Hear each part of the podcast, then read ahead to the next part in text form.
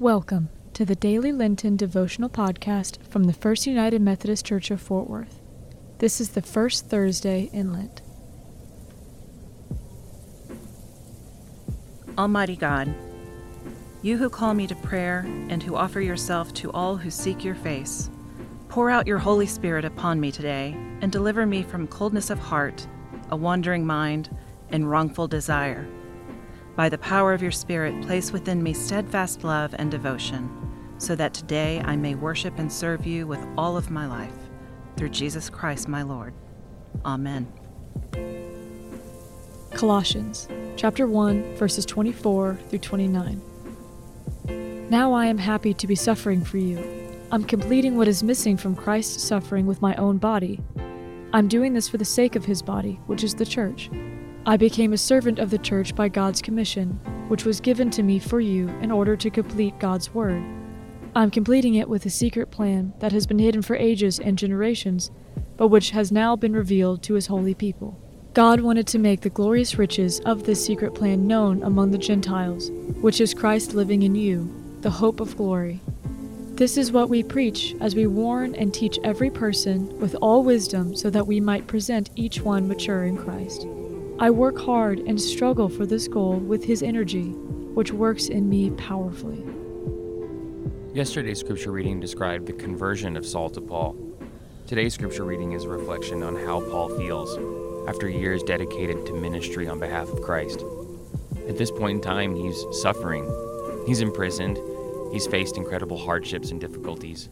And how does he feel? He feels that it's all worth it. He feels that it was all a blessing. He was commissioned to share this good news of God's grace through Christ in everybody, and the fruit of it is incredible. And despite of his suffering, challenges, and difficulties, it's worth it. It's good, and he would do it all over again. How does that message inspire you? What does it make you think? How does it make you feel about your own life of seeking to follow Christ more closely every day?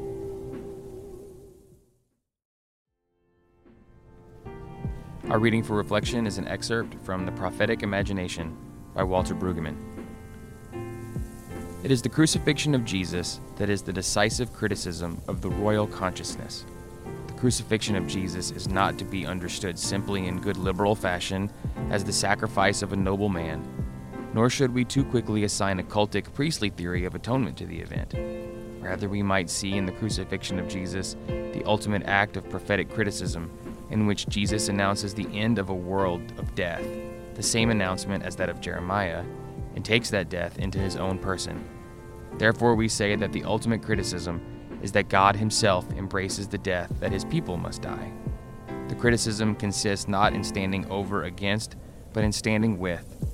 The ultimate criticism is not one of triumphant indignation, but one of the passion and compassion that completely and irresistibly undermine the world of competence and competition. The contrast is stark and total.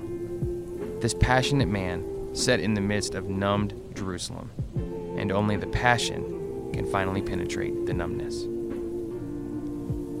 Let us close in prayer, praying together for the world, for our church, for our loved ones, for ourselves, and for all who do not yet know God's love and grace for it is on our Lenten journey of reflection and focus that we pray the words that Jesus taught us to pray, saying, Our Father, who art in heaven, hallowed be thy name. Thy kingdom come, thy will be done, on earth as it is in heaven. Give us this day our daily bread, and forgive us our trespasses, as we forgive those who trespass against us.